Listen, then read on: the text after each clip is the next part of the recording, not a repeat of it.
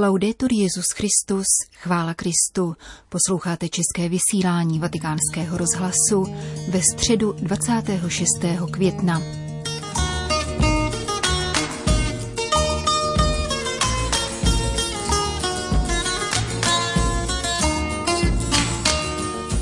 Při dnešní generální audienci, která se opět konala na nádvoří svatého Damase, papež František pokračoval 35. částí z cyklu katechezí o modlitbě.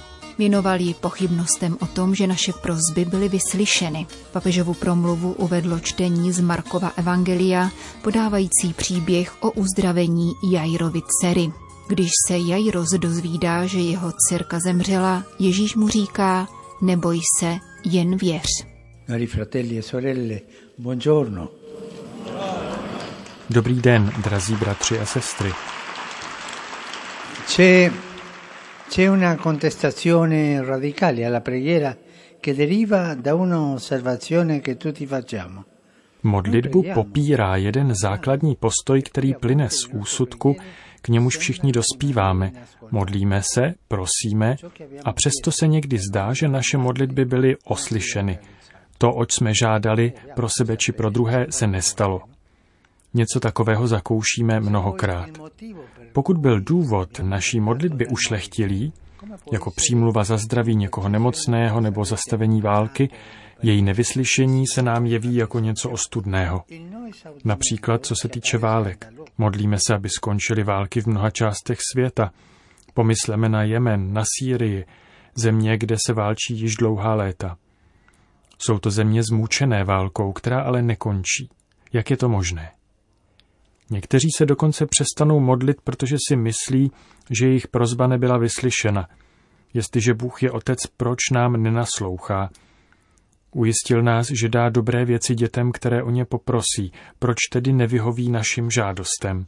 Všichni jsme něco takového zakusili – Dlouze jsme se modlili za uzdravení určitého přítele, tatínka či maminky, ale nakonec odešli. Bůh nás nevyslyšel.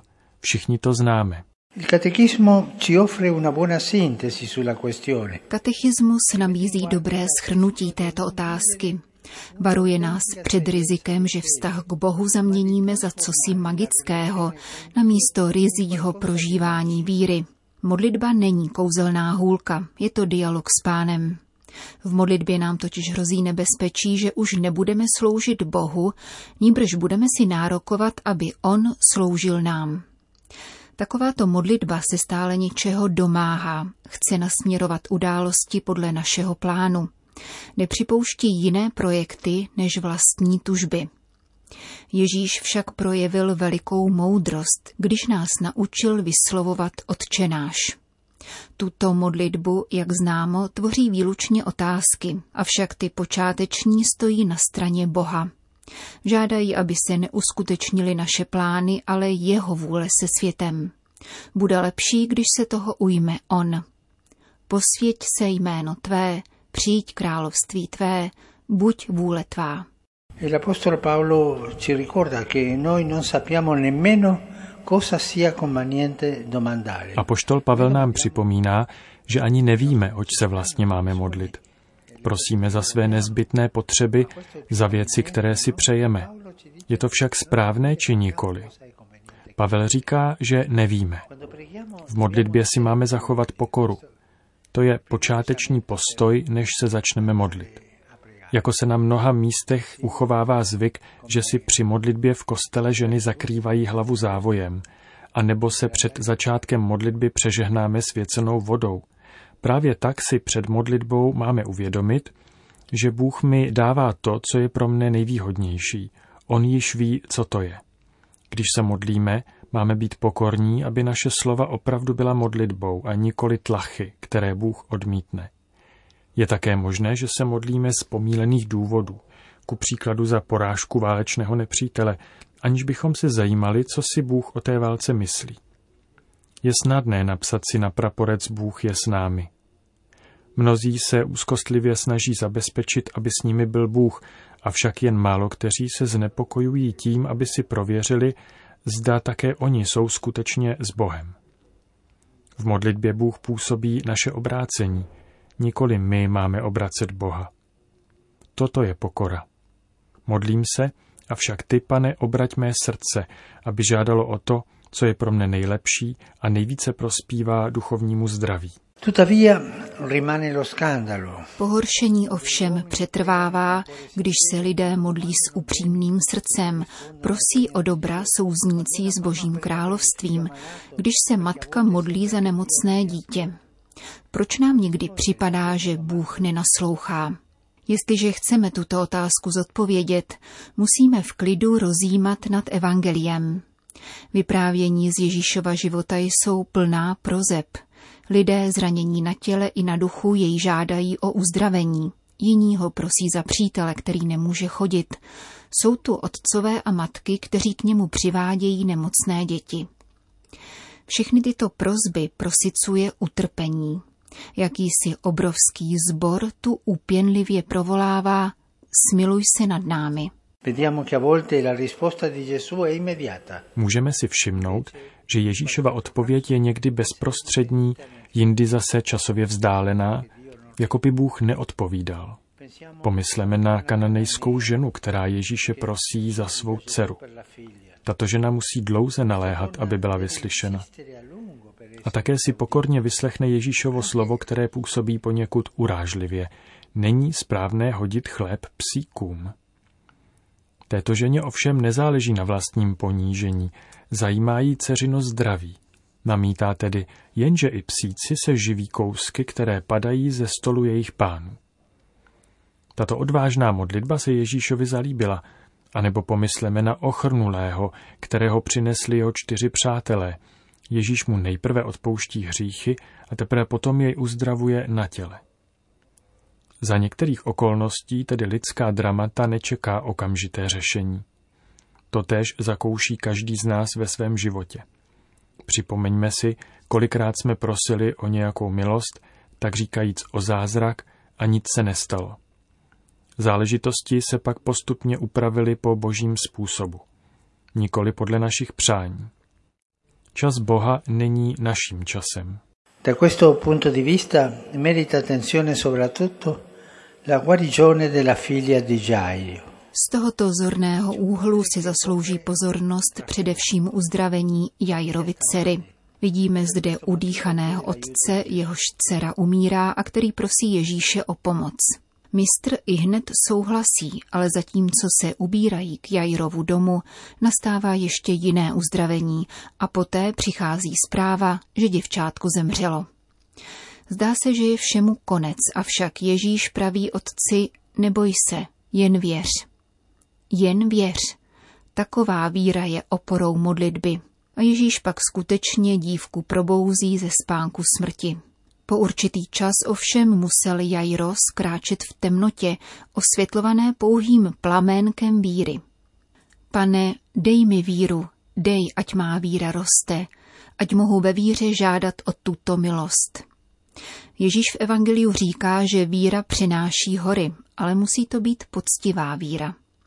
Když se Ježíš setkává s vírou svých chudých lidí, kapituluje a projevuje vůči takové víře mimořádnou něhu a naslouchá.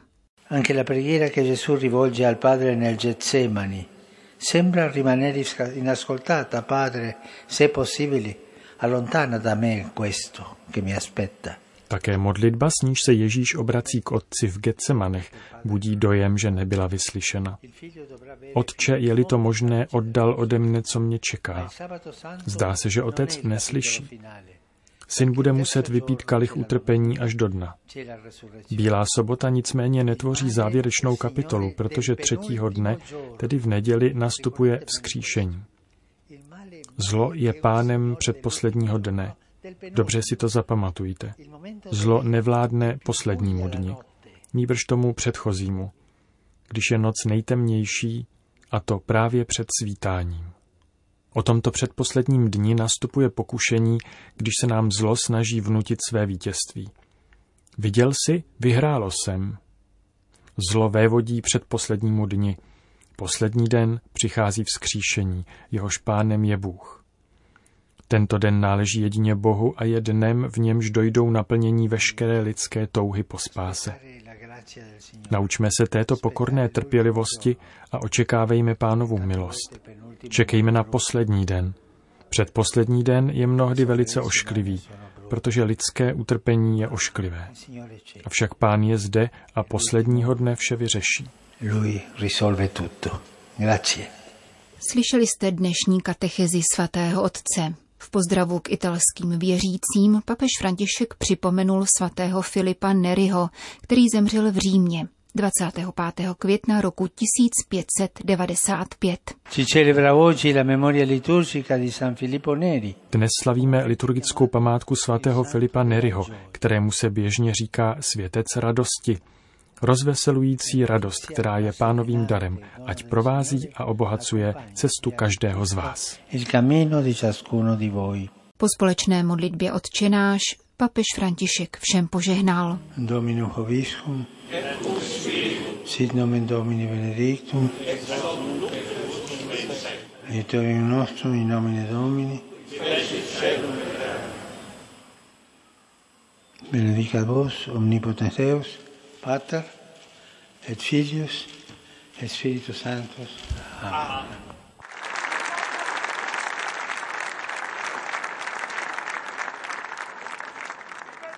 Další zprávy. Vatikán. V závěru generální audience se papež krátce setkal s paní Lidí Maximovičovou, která přežila Shoah a políbil číslo vytetované na její paži.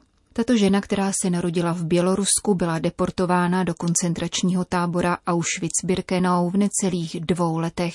Prožila tři roky na takzvaném dětském bloku a byla pokusným objektem doktora Mengeleho. Útrapy koncentračního tábora přežila jako jedno z mála dětí, kterých v Auschwitz zemřelo nejméně 200 tisíc. Poté vyrůstala u adoptivních polských rodičů a když jí bylo zhruba 18 let, mohla po dlouhém hledání obejmout také svou vlastní matku, která se rovněž zachránila a žila v Hamburku.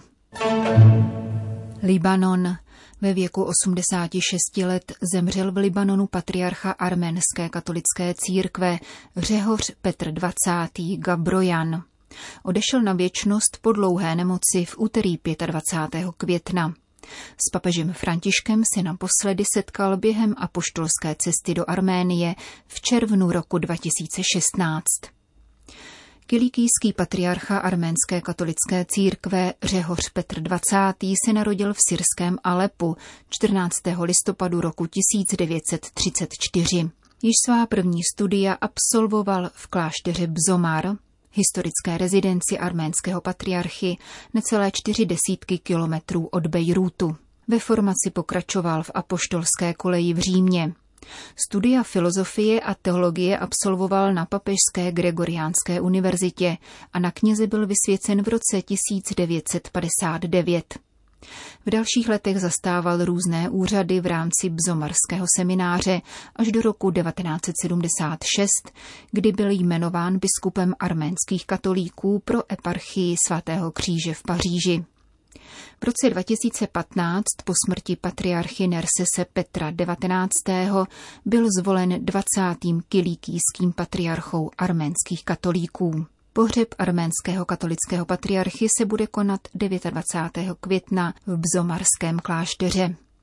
Arménská katolická církev vznikla v roce 1742 vydělením z arménské národní církve, jako její větev uznávající autoritu římského biskupa.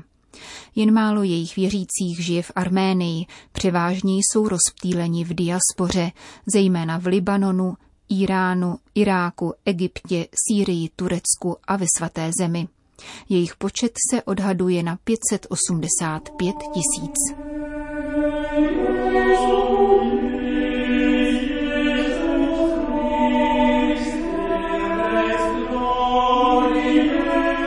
Končíme české vysílání vatikánského rozhlasu. Chvála Kristu. Laudetur Jezus Christus.